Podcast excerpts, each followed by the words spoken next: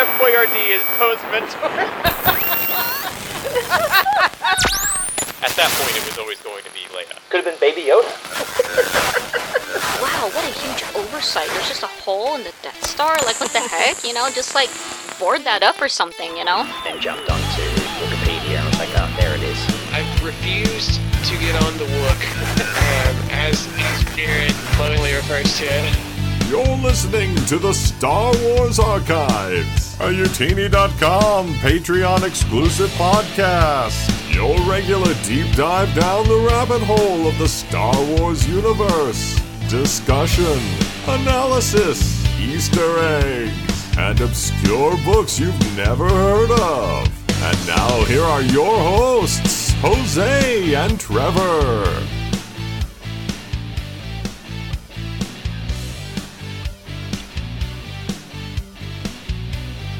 Hello there, this is episode 7 of the Star Wars Archives, a Utini podcast where we take some random Star Wars topic and explain the living bantha poodoo out of it. I am Jose, aka Joxy in the Utiniverse. I have watched all Star Wars canon movies and TV shows. I have read 39 Star Wars books, and now I own 13 of them. And that is one more since last time because I it was my birthday last week and someone sent me this book, The Mandalorian Armor. Oh, no, that's a Well, Legends book. dense book. It is pretty thick. No, no, there's a lot in that. That's a that's a weird Yeah? one.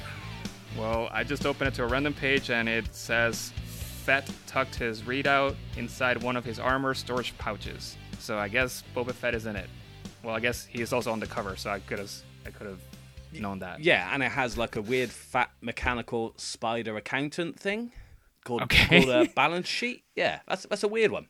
There you go. Well, I'm about to be reading a weird book as soon as I'm done with uh, the High Republic stuff that I'm currently reading. Anyway, and, uh, and I'm Trev, keep, keeper of a timeline pages over at utini.com. I've spent my entire life consuming Star Wars media, and I have a confession to make.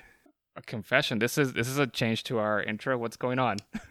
So I've been telling people how many books and comics and everything I've been reading, and the other day I realised I don't actually have an owned list on my phone to refer to when I'm stuck about whether to buy something. So I put everything I own on this list, and I was hundred books short. I own hundred less books than I've been talking about. Oh. So we're just going to tighten up my intro and say I own over a thousand pieces of individual separate Star Wars media, and, and leave it at that. Oh wow. I know it's a Well, shameful moment. I don't know, man. You've been I mean, I know it's only 7 episodes in, but you've been basically lying to me for for all these hours. I don't know how I feel about this. You didn't even tell me this was happening. Hey, remember that time you cheated in a Um, quiz, Jose? Fair enough. now we're even. okay. Well, um, moving on. On today's episode, we are going to talk. We're gonna. We're going about 20 years before the Battle of Yavin, and that's right. We're going. We're focusing on the Clone Wars, both Legends and canon. So, um, Trev, can you just, for any new listeners here today, can you just let them know what the format of the show is? Yep, so as usual, it's a largely unscripted show where once we've decided on whatever we're going to talk about, Jose will do whatever research he needs to. I will try to do as little research as possible, although I do keep notes because I have a terrible memory. Um, we could talk about anything in Star Wars legends, canons, books, comics, cereal packets, whatever it may be. Um, throw in a few regular features, and hopefully, we'll keep you entertained and informed over the next hour or so. Yes, and highlight on the fact that Trev just said that he has terrible memory because he also told us a lie about how many books he owns. So he's, you know, just highlighting that fact right there. In any case, um, as always, we are also going to be throwing in a fake fact into the show to keep you on your toes. Fact check, fact check, fact check. This is a fake news alert.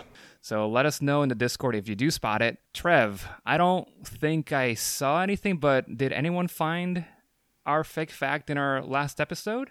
No one's come forward with it. I mean, it was very, very subtle last week. It really, really was. Okay. But I, I think we should start keeping quiet about the fake facts if people notice them. Okay. We don't know if people are listening out of order or had a chance to catch up. So um, That's right. let us know if you do find it in the Discord. We'll keep dropping them in there and keep your keep your ears open. I think that's a good that's a good plan. I uh, I also do want to bring up one more thing before we dive right into today's topic, and uh, that is the Pirates of Tarnoonga from last last week's uh, batshit crazy book of the week. Did you watch the episode? I I watched the episode, and Is that the first just- time you've well- watched any of the droids cartoon? it is the first time I have watched any of the droids cartoons.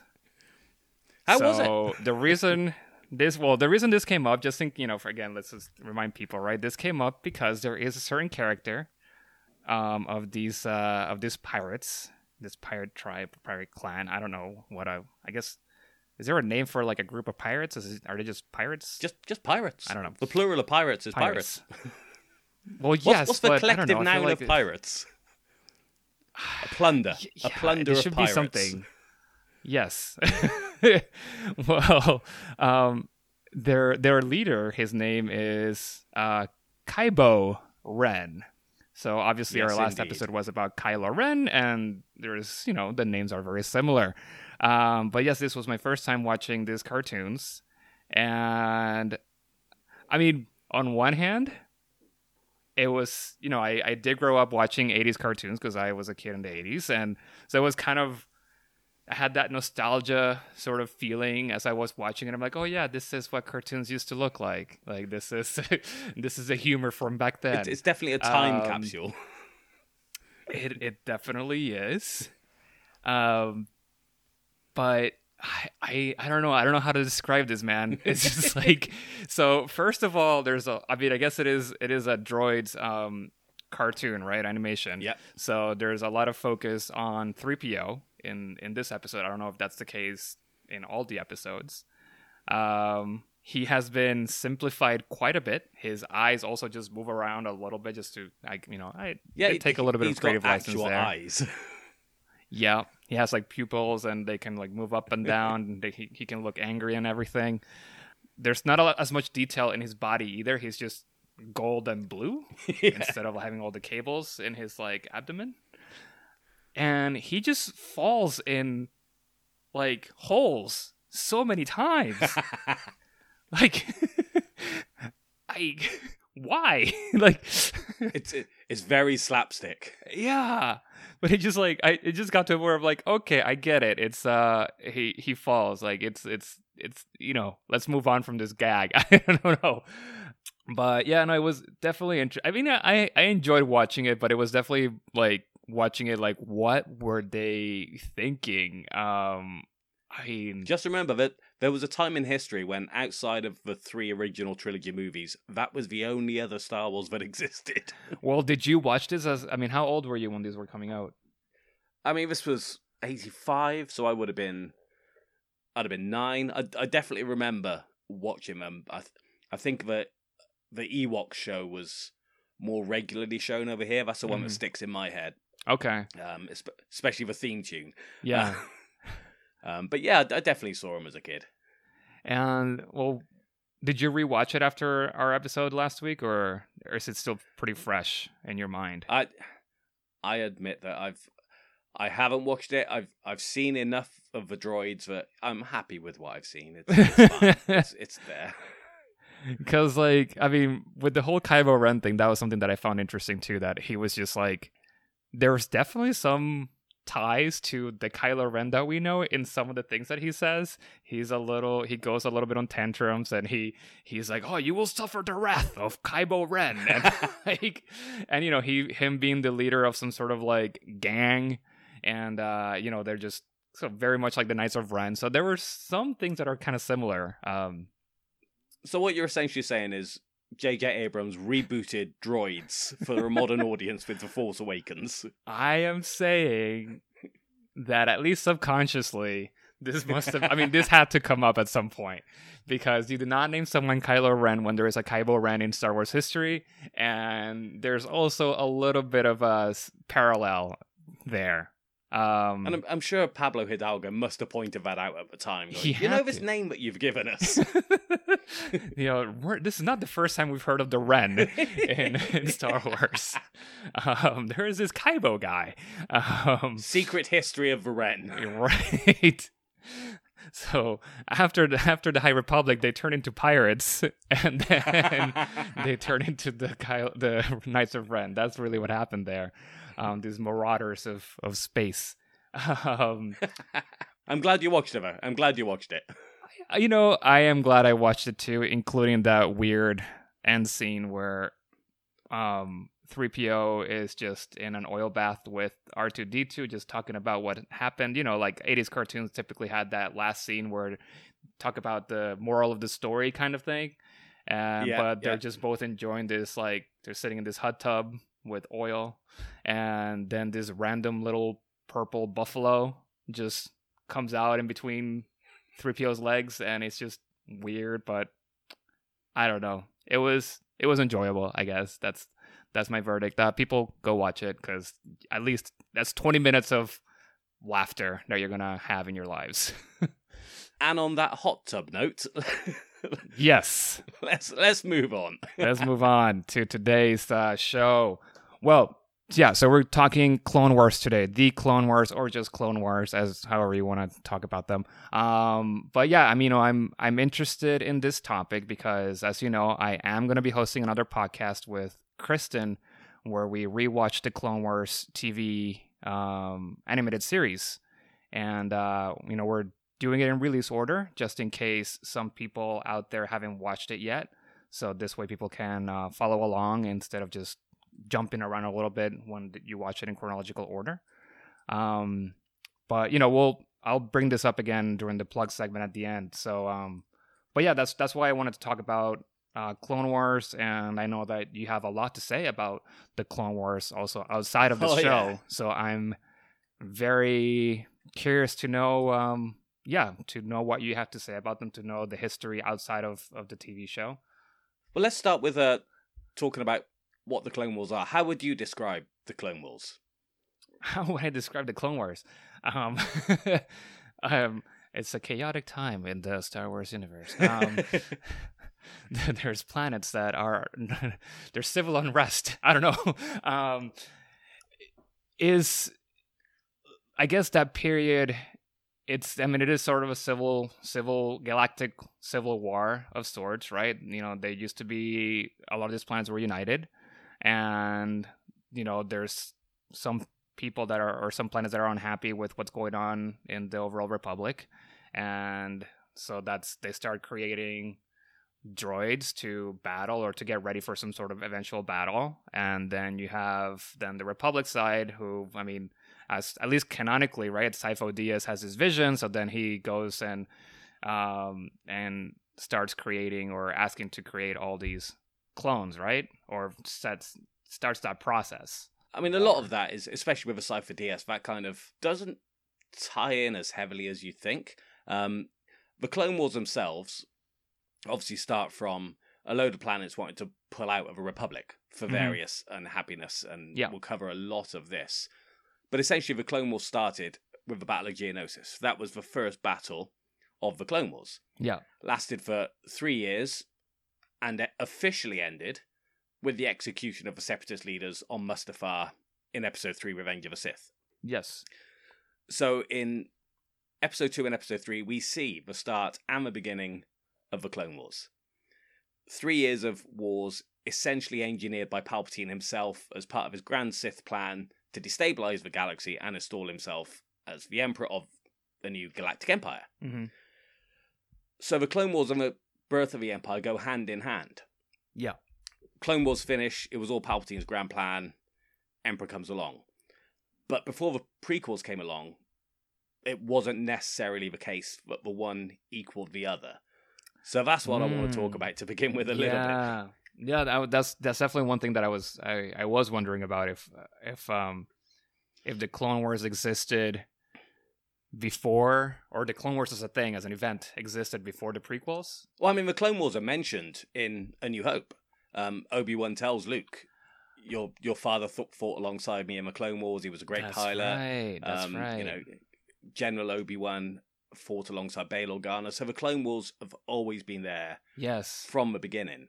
Yeah. But that's the only bit of information pe- that people had to go off for a, a long time. So from from the first film in '77 all the way to 2002, nobody knew what the Clone Wars were until George Lucas decided to make the prequels. okay. But pe- I'm assuming people did write about them, especially in the Not 90s. a lot. no. Not not a lot.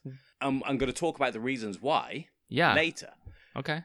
But the first comic I want to talk about doesn't specifically mention the Clone Wars, but it does mention the rise of the Empire. Okay. So the original Marvel comic series that started in 1977. Yeah. Issue number eight.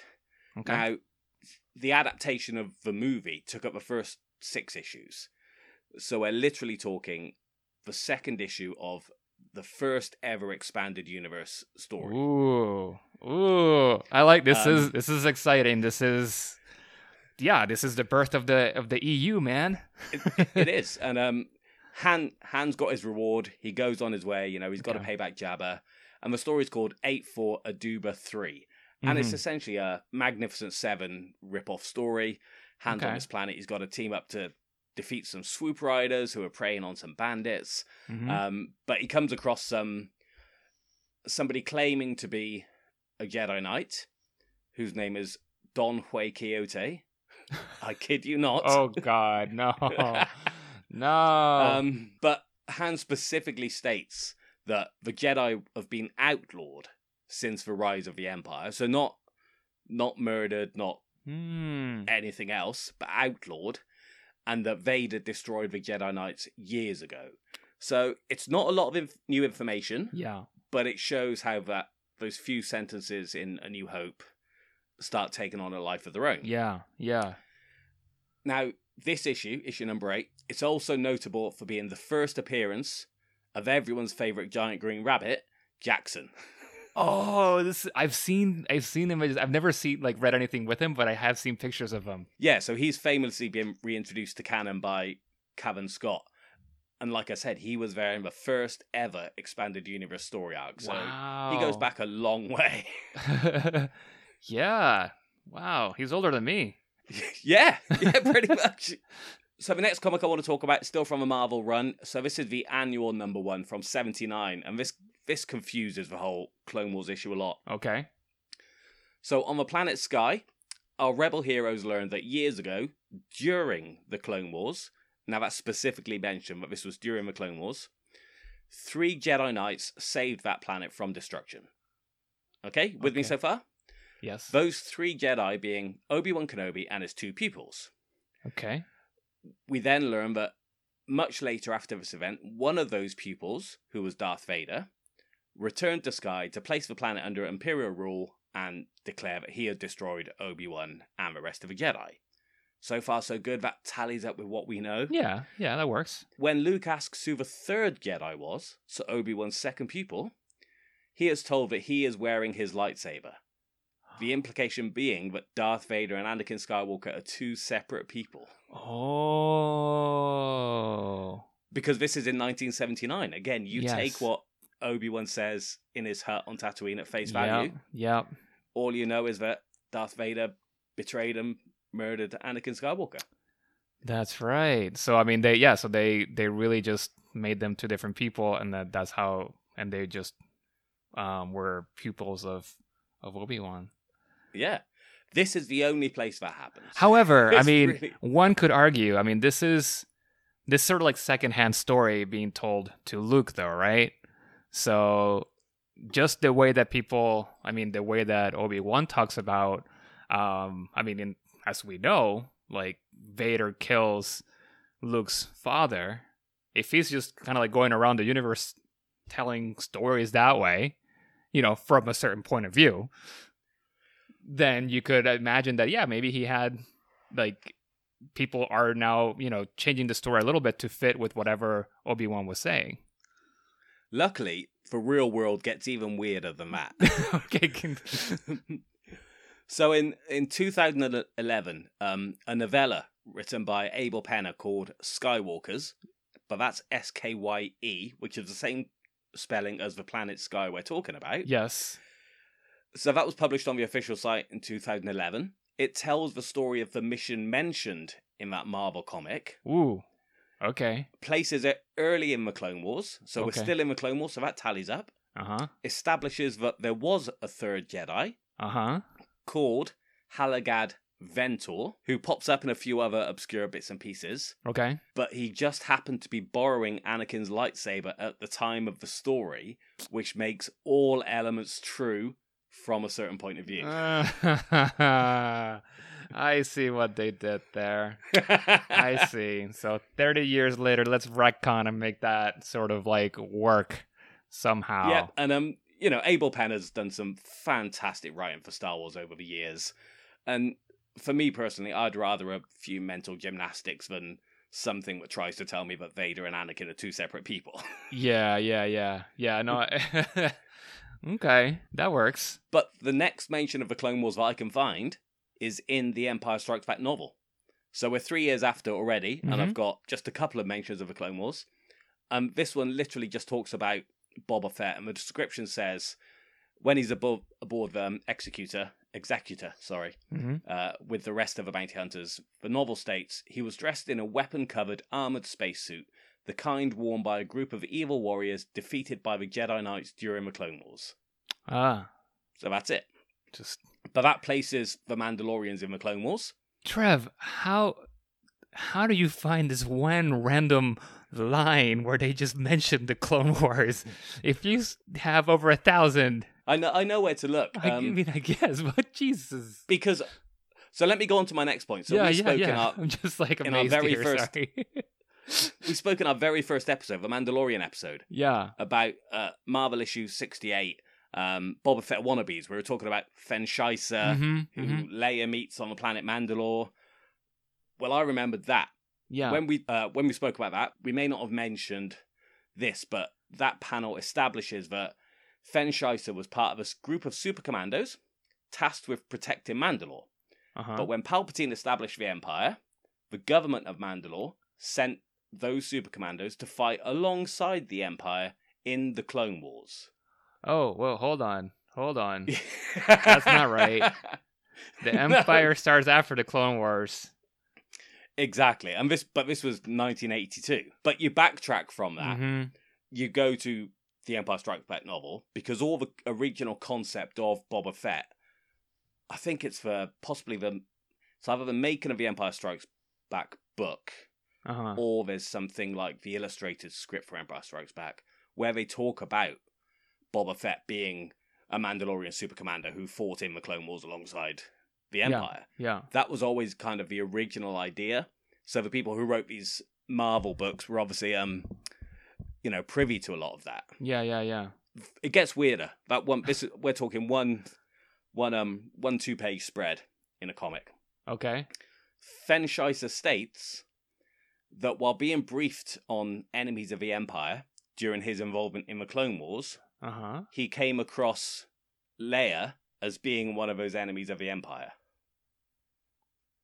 Oh, so well, so Leia is now alive during the Clone Wars. Yeah. And fighting the Empire. Yeah, I mean, it- I, it I didn't guess like, it- I mean, if the clone, I mean, it, it doesn't work at all with with Vader No. being there. Yeah, I mean, could it work? No, it doesn't. you could you could just about handle Mandalorians working with Palpatine Yeah, as head of a republic, not the Empire. That could work, yeah. but Leia thing definitely not. Well, because even if, sure if the Clone Wars weird- happened, if the Clone Wars happened, if hypothetically, if the Clone Wars happened after the Empire starts, right? Um, with the previous story that you were saying, with Vader being one of Obi Wan's um students, I mean, Vader can still can Vader? No, Vader wouldn't. No, yeah, Vader can still For anyone be listening, I can dad. see Jose thinking. I can literally see the cogs in his head whirring as, we, as we talk. I'm- I I just need I need a graph and I need to see how to like I need just like different you know pieces of paper with like all the different names and then I can just like move them around and just make with you know like that bulletin board that you have with all the connections. I need that to try to like make this make sense. I mean, these are best chalked up as historical curiosities. yes. so you're telling me that I shouldn't put it all up on a Don't- wall in my in my apartment and Don't dwell try on to the make sense of this. Don't. Do- Kylo Ren says that. Burn it all. Okay, let's do it. Keep going. I'm not Okay. gonna care about anything else you're gonna say. So the weird thing is, even with that very specific information in one random issue of a Marvel comic, Mm-hmm. there's not a single mention in Return of the Jedi novelization or Yeah. Splinter of a Mind's Eye. Mm-hmm. There's a handful of mentions in the original Han Solo adventures, but mostly just as an indicator that things are old. Yeah. That's it. They'll talk about a pre-Clone War ship, Okay. uh, and, and that's about it. There's nothing else Really? I mean, in the in the classic era. Yeah. But that takes us up to Heir to the Empire in 1991. Timothy All right. Zahn's Yeah. big landmark Legends book. Yes. One of the very first references to the Clone Wars is the revelation that, and I never know how to pronounce this. Sorry, Jared. Everyone else on Legends look back. Joruus C'baoth? Oh. yeah. Yeah. I mean, that's uh. I, I pronounced this name in my head as Seboath for years. I and think I Jared listening to it like Legends Look Back. Sebaoth. I But I'm sure he would have listened to the audiobook, so I'm definitely deferring to his better judgment here. yeah. I think he's. So- I think he says Sebaoth. Um. So I'm going to try not to say his surname anymore in the rest of this show. Um, but we find out that he's a clone himself, yes. and then uh, uh, Pellaeon mentions that the early clones in the Republic fleet were highly unstable, both mentally and emotionally. So that's a tiny hint towards the Clone Wars. But earlier in the book, on the very first page, Yeah. Pellaeon is described as having been in the Imperial Navy for 50 years. Oh, that, no. How can he be? So I mean, I guess they're still putting the Empire as being there before the Clone Wars. I think there was um I think Zahn wrote this trilogy under a fairly fairly fundamental misunderstanding of when they happened, but Yeah. it hadn't been established. It's not Right. his fault, and we'll come to that even later. It's not Yeah. his fault. He worked with what he'd had. So, in the second book, Dark Force Rising, um, Luke is doing some digging in the old Senate library, and he learns that Joris, surname unpronounceable, was was personal Jedi advisor to Senator Palpatine, seventy nine to seventy seven years pre Empire, Okay. which we've already we've already know has existed for fifty years in Heir to the Empire internal timing and dating. Yeah. So we're going back a long way. Yeah. In a separate section, Leia learns that the attack on the Noghri people and their homeworld of Honoghr happened 44 years ago, which Mhm. places it 36 years before the Battle of Yavin, so four years before Phantom Menace, Yes. and states that this means it happened during the Clone Wars. Okay. So that. Yeah. So it, it's it's almost like the, the the general assumption in these books is that the Clone Wars started approximately 50 years before the Battle of Yavin, and Yeah. lasted many years, but more weirdly, doesn't specifically link the Clone Wars with the end of a Republic. Yeah, no, that's. I mean, that seems to be the general um, vibe that I'm getting from all these different books. That it's there. There is no real tie-in that uh, Clone Wars, um, the end of that starts to Empire, right? Like the Empire has been a thing. It's not so much about a Republic beforehand. But no one has no one has stated yet what caused the Clone Wars, right? It's just this sort of like thing that happened at some point. Mara Jade mentions it a few times. Um, at one point, Leia tells her that during the events of the Thrawn trilogy, the Empire's found some Spaarti cloning cylinders somewhere. They've been turning out a huge number of clones to fight against us. So Mhm. Mara kind of reflects that she knew about the Clone Wars era, and she doesn't want to see a bunch of her words cold-faced duplicates running around, Mhm. and that also with an army of clones and Grand Admiral Thrawn to command them, that it would be the Clone Wars all over again. yeah. So, so you kind of get a hint of what the Clone Wars were. It's not what we got, but even then, I think Zahn was making his own assumptions about Yeah. what they could have been. But then it gets even more specific. Okay. I apologize now that I'm going to read out a section from a book. Mhm. It's from, I think I've spoken about this before, it's from the Farlander Papers, which is a novella hidden in the instruction manual for the X Wing flight sim from 1993. Yes. But it comes in the form of Mon Mothma giving a speech to the people of Agamar to try and recruit them to the rebellion. Yeah.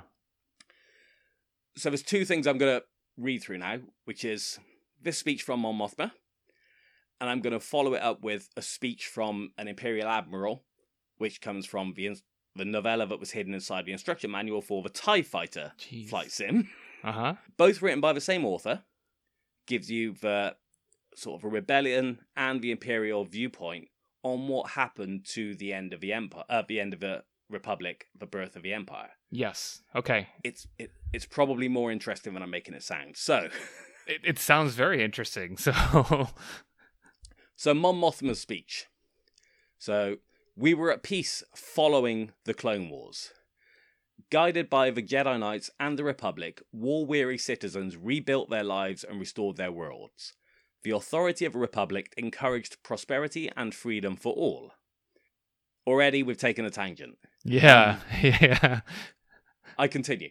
With a thousand worlds to govern, a few greedy senators found that they could abuse their power. Slowly but steadily, corruption infected the Republic. More and more senators, seduced by power and wealth, allied themselves with special interests. Their corruption spread throughout the many worlds.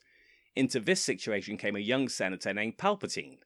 Very Uh-huh. ordinary, very methodical, nothing to call your attention to, just enough to keep his position. His was a diabolical master plan, and he carried out to perfection. The authority of the Senate was weakening at an alarming pace. Crime was on the increase everywhere as many worlds threatened secession. Through a combination of political maneuvering, Palpatine got himself elected head of a senatorial council, president of the Republic. Many of the most honest and ethical senators backed him because he promised unity. At the same time, the worst members of the Senate expected a figurehead to represent justice as they continued to serve the cause of sorry, the cause of self-interest. Neither faction got what they wanted. Instead, Palpatine suddenly emerged as an increasingly ruthless leader. Little by little, he assumed control as the Senate consumed itself. Palpatine subtly encouraged this dissension while seeming to support various sides, played us against each other, using every means imaginable to increase his control. He gained the loyalty of some senators through favours, while others he swayed with blackmail or coercion in ways so subtle that few realised what was happening. He took the reins of power from the Senate, and when he was ready, declared himself emperor, announcing a new order. There's a lot to unpack there. Yeah. And I've paraphrased that speech, by the way. Oh, really? yeah. But, but the themes were always there about Palpatine Yeah. manipulating into the position and playing sides against each other. yeah. But no- originally, the Clone Wars was supposed to be a lot further in the past, a completely separate Yeah. incident. yeah, like whatever. Yeah, like it was something. Yeah, from from a long time ago, right? And then um, there was still a republic after that. But I guess maybe as a result of it, there was still maybe some unhappy people, and that's it. Does I mean even though Palpatine here is kind of like playing both sides. Every politician, to a certain degree, has to do that a little bit, right? Just kind of like work a little bit with both sides, right? Yeah, So it just sounds like he just sort of ended up almost more there more as a result rather than like scheming from like you know from a long time you know like as a Sith Lord or anything like that. So but you've also got themes that that were explored during the actual Clone Wars that we have. yeah, You know, corruption in the Senate, um, right, Systems wanting to secede from a republic. So yep, all those elements, I I find it unlikely that Rusel DeMaria, the author of these, um, didn't get some notes from from Lucasfilm or yeah, whoever. yeah, Because we know what George Lucas was like. He would have had all this stuff written down somewhere. He's always had an idea of what happened before A New Hope. yeah, So little bits and pieces kind of lead to speeches like this. And again, it it's not impossible. If you look through a squinted eye, this Yeah. is kind of what we've got. yeah. No, the the beat it's the same beats. It's just a slightly different interpretation of it, but again, I mean, it's it's all yeah, this it's the same. It follows the same path or a similar path at least. Yeah, and then in the in the sort of opposing imperial viewpoint speech, they say that after the Clone Wars ended, the galaxy was divided by a group of senators Yeah. who formed a government designed to make him rich. Um, talks about a, a strong-willed but uncompromising senator named Palpatine who worked diligently to expose corruption. Um, he worked within the system, making allies of key members of Senate and even Yeah. those Jedi Knights who remained uncorrupted. Mm-hmm. It goes on to say he quickly saw the weakness of a Republican system. A perceptive student of history, he knew that the greatest strength comes with a centralized individual leadership backed by a strong military. This was the vision that he followed, and such was the strength and perseverance of his effort that he was able to form a powerful coalition of leaders who eventually named him emperor. Uh-huh. And that's kind of the imperial viewpoint yeah. Yeah. of the birth of the empire. Yeah. But we've strayed away from the Clone Wars slightly, which I'm going to come back to. Yes. So in 1994, there's a book called The Guide to the Star Wars Universe. Okay. It's essentially like a proto encyclopedia. It was written by um, Bill Slavicsek. I, I had this book, so I would have been uh, 18. yeah. You know, Heir to the Empire and all had just come out, Truce at Bakura, possibly the Jedi Academy books. And this was the first encyclopedia that worked in a lot of that stuff, plus stuff from the cartoons and everything. Mm-hmm. It was it was a godsend. It also probably included the first ever printed Star Wars timeline at the front. Ooh, that's cool. And this timeline states that the Clone Wars ended 35 years before the Battle of Yavin. Specifically dated. Wow. Okay. Thirty. I mean. so then you can kind of understand where all this other information that we talked about has come from. Yeah. You know, he wouldn't have plucked that data out of out of the air.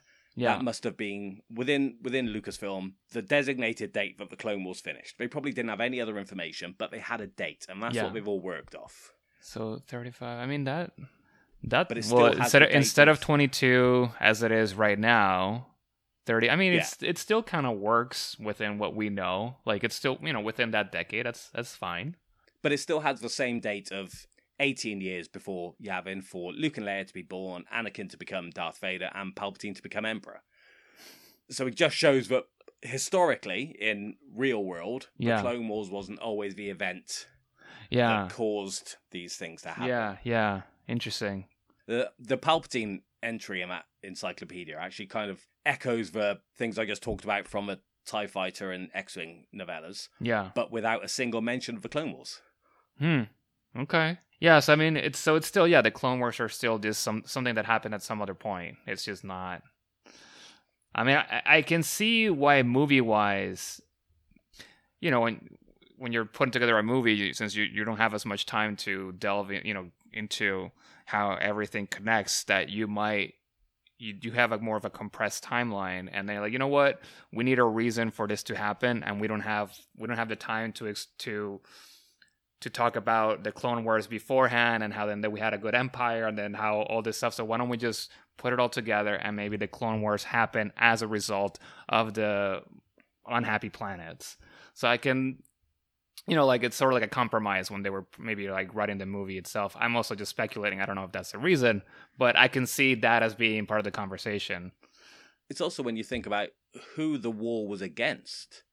If you think about how wars are normally named, Mm-hmm. The Vietnam War, the Iraq War, the Gulf War, Yes. it's normally the people that a certain body is at war with. Right. So, what role did the clones play in these original sort of early concepts of, of the Clone Wars? It, I think it's it's kind of hinted at that, you know, it, it was the Republic against a massive army of clones, right. as opposed to what we actually got. Right. Because when we got the clones, or the clones were for the Republic. Yeah, But the Republic was seen as the bad guys per the Empire. So since the Empire is writing history at this point, then the Yes. Empire would call it the Clone Wars because they were the ones that. Although then the clones turned against the Jedi. The Jedi were the. So it should have been maybe been called the Jedi Wars per the Empire. essentially, the war is against the Confederacy of Independent Systems.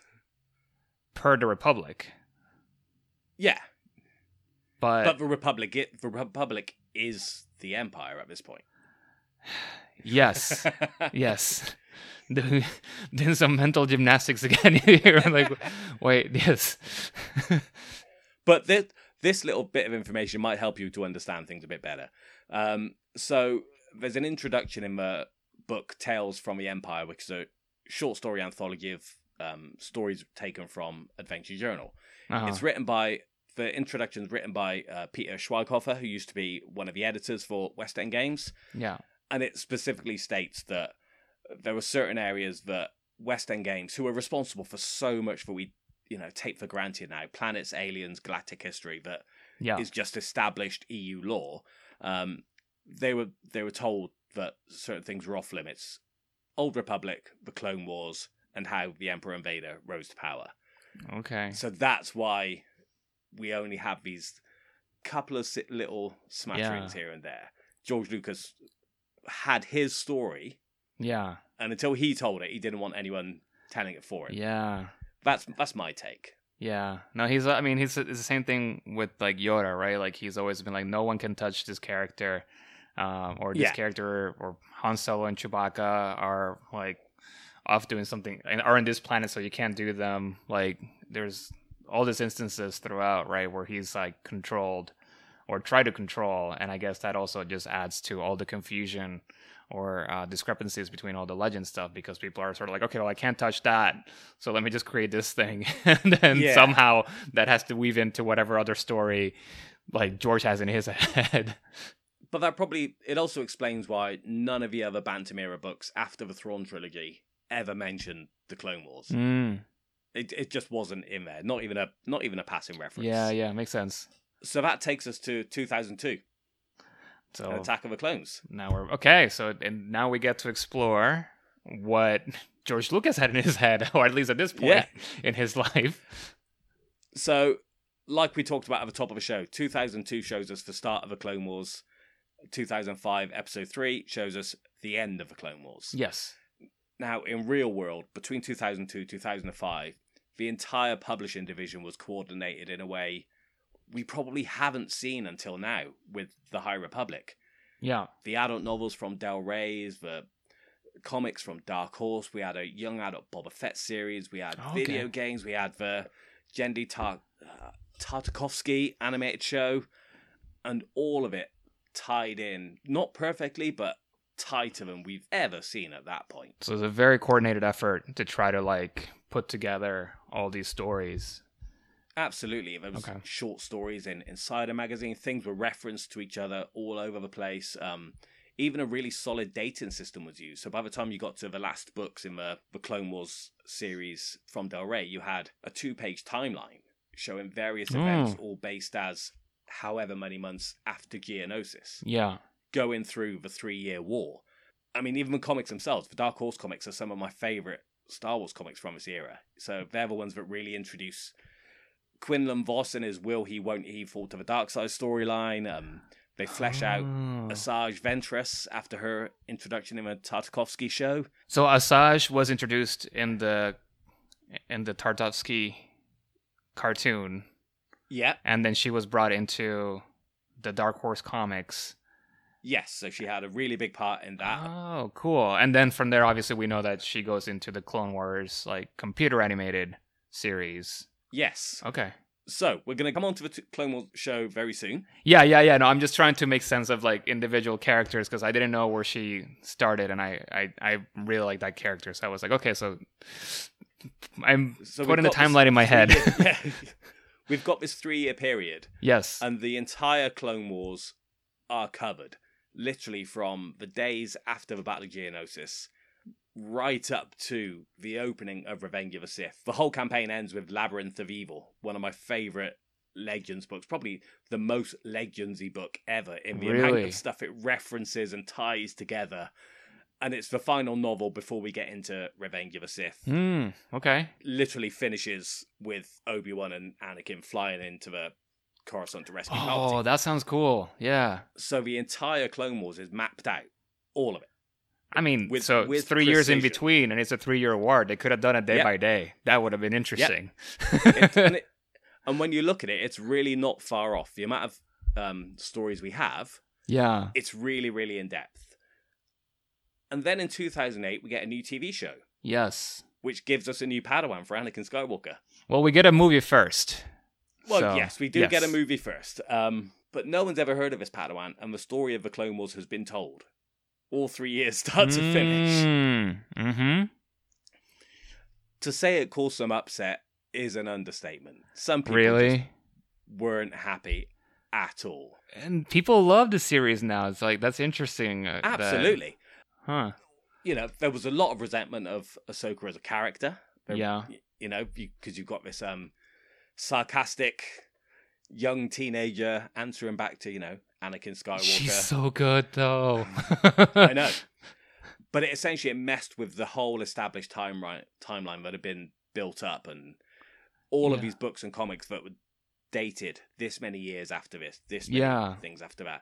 Down to the the there's certain events that kind of plotted out the Clone Wars. So the first one was Anakin being knighted, being made a Jedi Knight from a Padawan, yeah.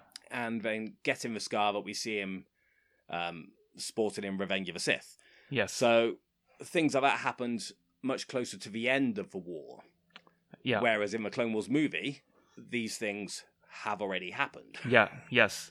So it essentially it compressed this entire three year multi-platform storytelling arc that we saw into the first six months of the war. Yeah. Okay. Because yeah, that, that was something. Um, I don't know if you if you were aware of this or not. I'm sorry if like you were about to bring it up, but something that was interesting I thought was when Dave Filoni was brought in to make this series is that I, he really enjoyed um, the Tartovsky show. I mean, I know that it won a whole bunch of awards. Like people really loved this series for what it was. I think um, one, you know, it was being released online and on Cartoon Network at the same time. So there was this whole like multi-platform, multimedia type of thing as well that everyone was and it like, was "This the is- first time we'd seen anything outside of the movies in a while. Right. So so Filoni, you know, being someone who like adores and, and loves and respects a lot of the Star Wars like, you know, work, he didn't want to touch anything from then. He didn't want to do anything that that interfered with those stories. So he actually wanted to do um, a story just based on a crew that was actually now that I think about it, it's sort of similar to what Rebels is because he just wanted to have a crew that had like the um, the smuggler and his girlfriend, and then it would have this like Gungan named Lunker or Lunker, I don't know, and then a young Jedi Padawan named Ashla as like and her Jedi Master. We don't know.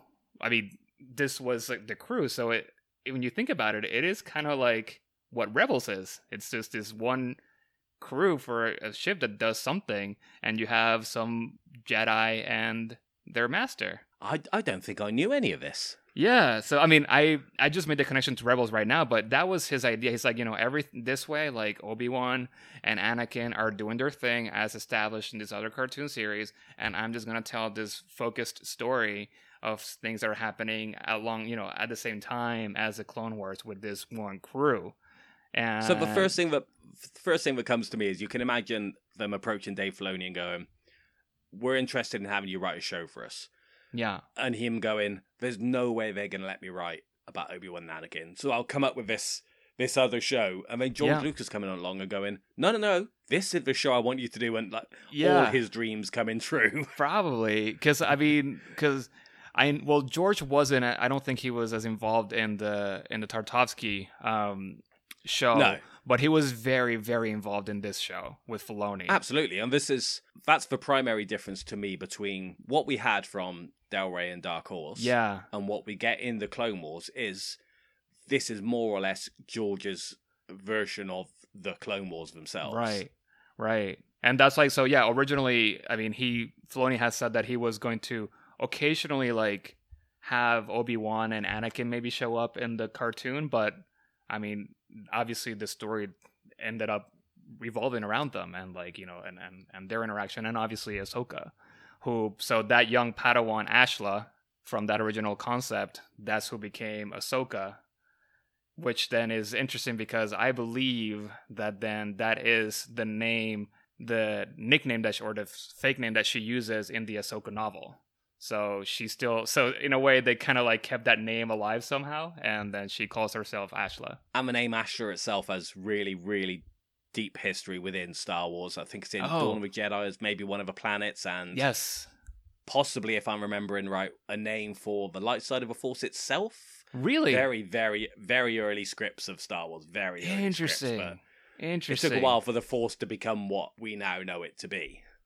Huh. That's really cool. So yeah, I mean that's I didn't know that, but that's that's really interesting. So yeah, I mean it's just like it's cool that um or interesting that yeah, you know, you I mean this person who who like loves all this stuff that then had to to then get I guess some hate for rewriting or kind of like, you know, not going along with whatever was established in the Tartovsky series. It's it's that awful Star Wars purist thing, isn't it? Yeah. we see we see far too often, but there really was some backlash, and Yeah. like I I couldn't imagine life without the Clone Wars now and everything that that's brought to Star Wars in general.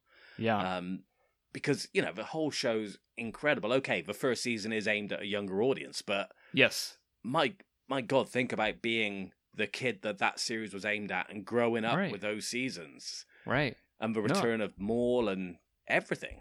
Yeah. No, I mean, I, I, I mean, this this series came out when I was in college, so it was a time period when, or right after college, actually, 2008. I graduated 2007. So, but yeah, I wasn't as I wasn't watching a lot of TV back then, with the exception of Lost, which I know you you love um, as well. um, but um, yeah, I wasn't watching a lot of TV back then. So, and you know, when I had seen commercials for it and it's like oh this it very much looked like a kids show and it really wasn't until disney plus came out that i'm like you know what like i might as well check it out it's it's there i'm paying for this service i might as well Yeah, watch it's, it it's Star Wars I haven't seen. yeah, and I, it took me a couple of tries actually because I was trying, you know, just watching from the first episode, and I'm like, "What is this? Like, I don't, I don't get it." Um, it, it is a slow burn. yeah, but yeah, once once you get into it, then it just like I'm like, "Oh wow!" Like, there's just so much story and so much lore, and so you know, there's so much history to this that that's when I'm like, "Okay, there's this is good." but um, I can imagine. I mean, for someone like you who who was or has been following the idea of Clone Wars from the from the 80s, like how did it feel once they kind of like George Lucas was actually telling the story of the Clone Wars? Now that uh, so I've spoke about the backlash and Yeah, honestly the backlash was kind of made worse because you had a couple of people in Lucasfilm actively say to the fans in the first season or two of Clone Wars, "We've got a plan. We know how this is all going to fit. yeah, Bear with us." Now that plan didn't happen. Uh, Star Wars got sold to Disney. that Clone was Wars that was part is- of the plan. It's like we're gonna give it to someone else to take care of it. Pre- pretty much, yeah. Um, I mean, for me personally, I I love the timelines. I love making everything fit. If things don't fit, I have no problem just you know having that separation. Yeah. Okay, these two stories happen at the same time. They contradict each other, but I've still got two stories. I'm Yeah. not I'm not overly precious about it. yeah, Um, but then you've got the really complicated part of legends versus canon. yeah, So the Clone Wars started in 2008 yes, the Disney buyout was 2014. yeah, Clone Wars is well, everything before 2014 is Legends. Clone Wars that came out in 2008 is canon. yes, There was a shed load of Clone Wars comics and books related to the show, not Mhm. the previous thing, but came out before the buyout. They are legends. Ahsoka's in them, but they're legends. The show is canon.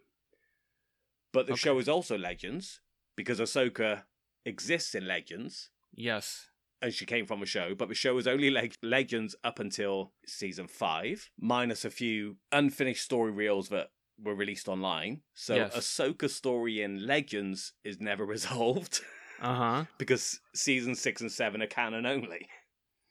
Does that make sense? So the first few seasons are not canon. They are definitely canon, but they're also Legends. I they see. exist in both. They exist in both. Yes, like the Ah. movies. Yeah. yes. Got it. What about all the unfinished stories, like or in comic books. So there's like Son of Dathomir, right? Like that. I think that was supposed to Now be that's an sto- interesting one. Okay, because that was supposed to be one of the like a an arc, right, in the TV show. Yeah. So that's based on original scripts, just like Dark Disciple was based on Yes. unproduced scripts. yes. Son of Dathomir was one of the very last comics released by Dark Horse before everything got slapped with the Legends banner. Okay. Now, so technically, it should be Legends, but it's the one story that officially is canon. They've said, no, no, no. They didn't deviate from the scripts. The scripts are what would have been made. It is part of the overall Clone Wars storyline, overarching thing. Yes, it's Dark Horse, Okay. not Marvel, but that one story is canon. It's like the, that's like the one Dark Horse comic that is canon. Yeah, Interesting. Because and then the Ahsoka novel, that's also no. Well, Dark Disciple is based on also on an un, unfinished script or undeveloped Yes, or yeah. unproduced script, and that came out Yeah. after Disney, right? Yeah, yeah. So that is you know so that's- yeah, completely canon.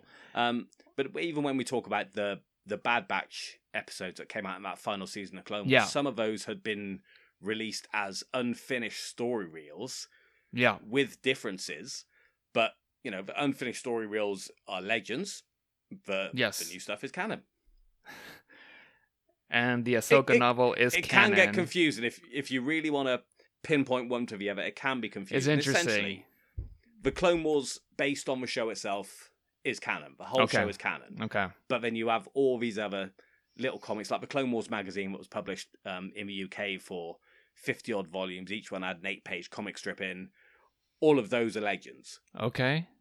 because only the show itself made the jump into canon. Ah, okay. Yeah, no, that that's. I knew there was some weirdness happening in there, and how you know just this Venn diagram of like where where the Clone Wars uh, animated series like falls. Um, but it's good to sort of like. I wasn't sure about Son of Dathomir. I was pretty sure like everything else that you talked about. I was like, yeah, that's how it's in in my own head canon, um, if I'm gonna use that term. Um, but um, Son of Dathomir, I wasn't sure if that would still be considered canon. But that's uh, it's interesting that it's the only one um, of Yeah. comics that uh, But the bottom line is yeah if you love Clone Wars, there's loads of stuff there. Whether it's Of canon or legends, you know, just yeah. dive in. You're you're never gonna be you're never gonna be short of content.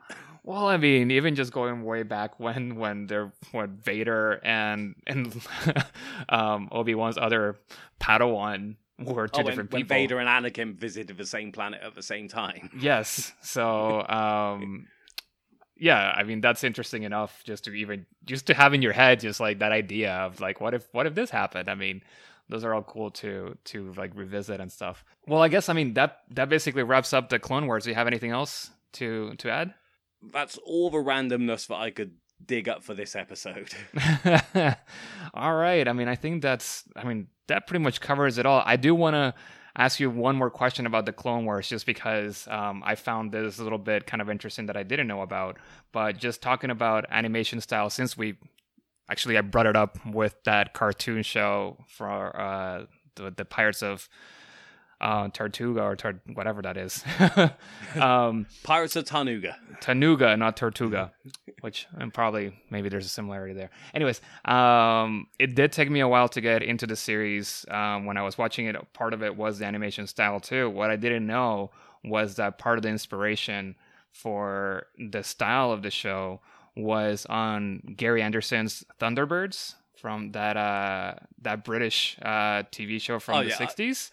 I know exactly what you're talking about. Yeah. You must know what Thunderbirds is. I know what it is. I just didn't know that it was based off. I, I mean, I never made the connection.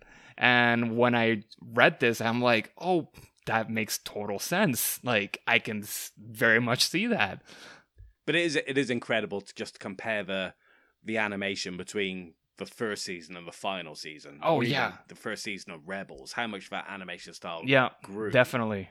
Definitely. I mean, just the the how much technology has progressed and how much easier I guess it is to be able to render all those things. I mean, the, this last season, some of the camera shots and just uh, just all the particles floating in the air and the depth of view and everything is just adds so much more atmosphere that was definitely missing in those first uh, in that first season at least. I mean, I'm I'm rewatching it now, so I'm like I'm aware of the first few episodes. I I don't remember how it was more or less in the in the middle of it. Anyways, yeah, I think that that pretty much covers our Clone Wars talk. So let's just move on to one of our segments. Here's your chance to test Trev. Again, we received another voice uh, recording from our friend Jared. And why don't you go ahead and play the clip, Trev?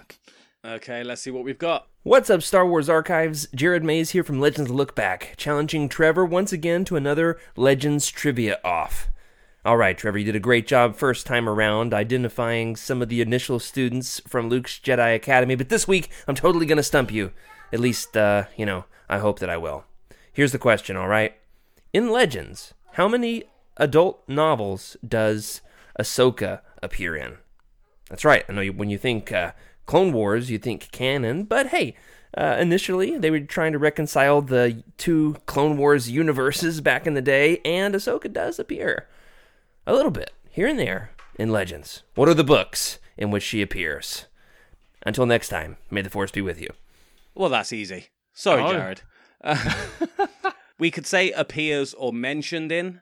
I figure they're the same thing. Her name is mentioned at some point. So you've got the Clone Wars novelization by Karen Traviss.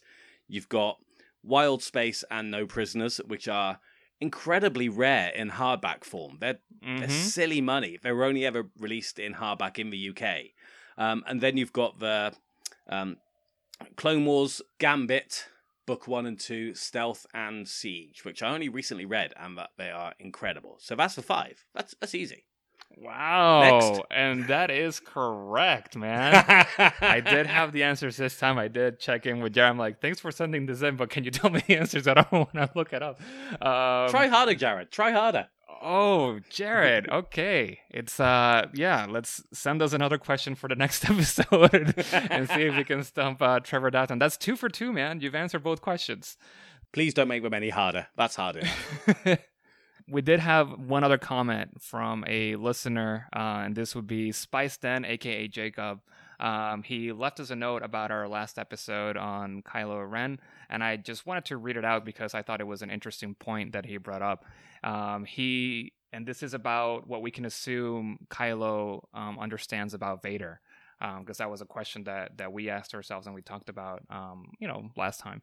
Quote: I think he wants to finish the task of wiping out the Jedi by killing Luke. Anakin started this with Order 66, and he not only has hate for Luke given his betrayal, but he would also likely begrudge him for impeding Vader. End quote. So I thought that was a a pretty st- straightforward understanding of it, and I think it works too, though, right? yeah, it's definitely an interesting take about my my concern is is that was that Anakin's biggest role in galactic history was wiping out the mm-hmm. Jedi. I mean, and I he started out as a Jedi, so I don't think that was necessarily his like original role. But as a as as Vader, I mean, I think that that I mean that was Vader's role, Vader and Palpatine, that they wanted to wipe out the Jedi. But they also didn't do a very good job. There's Jedi popping up all over the place. They are. I mean, and with more comics that come out, then you end Yeah. up finding that there's even another one hiding out somewhere else. So Exactly. you know what? The dark side force was not very good. it was not with them. Um, the force was with the light users because there's all these other Jedi and light side users are just in hiding and doing a good job at not being found by Vader and his Inquisitors and Palpatine. So Maybe that's a topic for another show. there we go. Hundreds of Jedi who escaped the purge. Yes.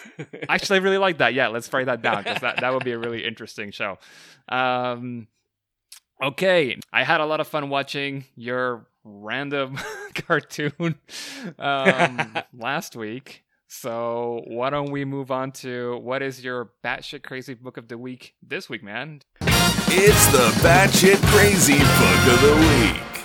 This week's batshit crazy book is simply titled Star Wars Short Story Collection. That's its official title. Okay. But it's not it's not a book, it's not a comic. It was a booklet that was packaged in many Hasbro toys from in 2003 Hmm. and given away at conventions. it's essentially a catalogue of toys, but had three short stories printed in it. You had Stormfleet Warning by Jude Watson, author of all the Jedi Apprentice and Jedi Quest books. Mm-hmm. Duel by Timothy Zahn, and Equipment by Matthew Stover. So we're talking three heavyweight Star Wars, Yeah. Wars authors. And it was given away in toys. That's oh, I mean, that's really It was cool, eventually- also so weird. Like yep. these are And it was eventually D published names. on the official site, but it's Wow. never had an official reprinting anywhere else, except for the Matthew Stover story Equipment, because it's essentially a retelling of his novel Shatterpoint, but from the viewpoint of one of the clone troopers involved. And that story was collected in the paperback edition of that book. Okay, okay. But I'm sure you can find all these stories online. But it just goes to show how how slapstick things can be with regards to where stories are just gonna pop up where you'd least expect it. Yeah, but I mean, and that, but also just the creativity, right? Of just like how from the early stages, or you know, um, of Star Wars, and and and how it was all established that they're always talking about this multi-faceted, multimedia project in a way, right? Like it's it's not just like this is the movies or these are just the books. It's sort of like they want you to buy everything in order for you to like know the whole story behind it. Capitalism gone mad. I mean, you know, George Lucas knew what he was doing when he said, "Yeah, I'll take this much, but I'll I have the rights to all the toys sold with this movie." So Yeah. It worked out for Lucas- him. George Lucas is not a poor man. No, he is not. He is not a poor man at all. So there you go, kids. If you are have any ideas, then just do it the way that George Lucas did, and just come up with that idea for toys, and then sell your, the rights to the movies. But then do all the toys, and then publish stories within those toys, because people are going to Yes. buy those toys to read everything else. But the important thing is make them good. Well, I guess I mean, eh, make them weird is what I'm learning from you, man. they don't even have to make sense one after the other. Just sort of like do whatever, and then someone then sell it, and then let someone else be the one to figure out how to connect it all. So that's Disney's role now. They just said everything is legends. Forget it. Like- You know one thing that I love about the the Legends um, banner, the Legends retitling, Mhm. is that all this stuff that didn't necessarily fit into continuity before, all the stuff that hardline timeliners like me really had to work with, none of that matters anymore because it's a legend. Yeah. Simple as that. No, and it's I mean because they could even be understood within within canon, within the universe. They can always just be like, these are just the stories that are being told, like Yes, generation after generation. unreliable narrator. Exactly. So that's what that's the way that I always see the idea of legends. It's just a, something that hey, this is just what I remember, and I may be changing a thing here or there just because this is what I've been told, and my father heard it from his father or whatever. So like, it all kind of works that way as well. But that's the one thing they've done really well with those um the myths and fables books and right. the the IDW stuff for Tales from Vader's Castle is Yes. they frame it as a myth, as a Yes. legend, yeah. and the the freedom that gives to storytelling Yeah. is great, and I love that. Yeah. No, I mean, we can definitely keep going on and on about legends and canon because that's just such a big debate within Star Wars and people that don't accept uh, any canon or EU or and what is classified as extended universe and what is it. That's a whole, you know, series of episodes on its own. So there is no debate; it's all awesome. there you go. That's uh that is the official stance from our Trev here in Star Wars Archives. So I think that pretty much covers our episode. But before we're done for the day, let's just do our, you know, usual housekeeping. Let's just remind our listeners, you know, that we want your feedback, suggestions, and questions. Um, you just like Jared has been doing, you can record uh, yourselves asking us or telling us whatever you want and uh, just send it to us via Discord and we'll play it on the next episode. Um, Trev, what is coming up on our on our queue? What are the next episodes on so that people can maybe ask us questions? So the next episode is going to be all about Luke's girlfriends. That's right.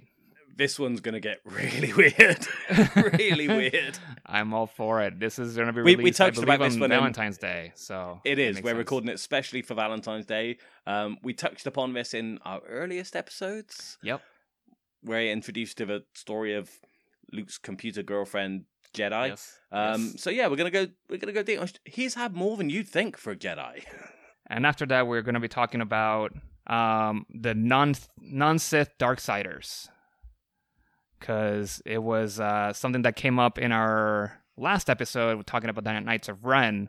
I think at the moment when we were when we mentioned it in the episode, Trev, you were like, I don't know if there's a lot of them, but I think that that has stayed in your mind for a little bit, and Yeah, now you do few. have people some. talk about people talk about Grey Jedi, and we thought we'd spin it on its head yeah, speak about you know some other practitioners of dark side magics. That's right. So I'm yeah, I as I do I am very intrigued by by the dark side and uh, you know non Sith users or non Sith and non Jedi. Like that's in general like I I'm curious about how other people see the Force and understand it. So um definitely looking forward to that episode. I think we all know what side of a force you fall on, Jose. Well, You're fooling no one. I I came clean when I cheated on the Darth um, quiz that we had in the Bail Organa episode. So there we go. Well, I think that's uh, that covers it for today's episode, Trev. So as al- as always, you know, we will provide the links and pictures to all the books that uh, we've mentioned on today's episode. Um, we will put them up on Utini's uh, Discord. It's in the Star Wars Archives channel. If for some reason you have not joined our Discord yet, you should head on over to utini.com slash discord and click the join now button right on that page because that's where you can um, talk to us hang out with us and you know ask us any questions or bring up anything that we missed in today's uh, episode um, i'm also to plug to um, as i mentioned earlier my new podcast snips and sky guy that will be the one that covers the clone wars tv show and i it, it will be released soon. I think possibly the week after this episode is released. Since we record these sort of like, you know, a couple of weeks in advance, I'm not sure exactly what it all falls in real world timeline. Um, but somewhere around then it'll be released. Um, you can also follow me on Twitter, and that is at the Joxy. That's uh, T H E J O X I I I. And you can follow my Instagram at the Jose Jimenez. Trev, uh, where can people find you? So I'm at David Todd on Twitter, or you'll find me hanging out on our Discord, or I'll just be working behind the scenes making our timeline nice and pretty, which hopefully will be back up and running by the time this episode goes out. I know it's been uh, down for some maintenance, but we're doing a ton of stuff behind the scenes to add an incredible amount of books to our database for you guys to to check out. So yeah, hopefully that's all back up and running by the time you hear this. Yeah, that would be great. I mean, I'm really excited to see what you guys have been cooking up behind the scenes there. Um, all right, Trev, is that it? Anything else? I think that's us done for another another fortnight. All right. Well, that covers it. So thank you guys for listening and radio out.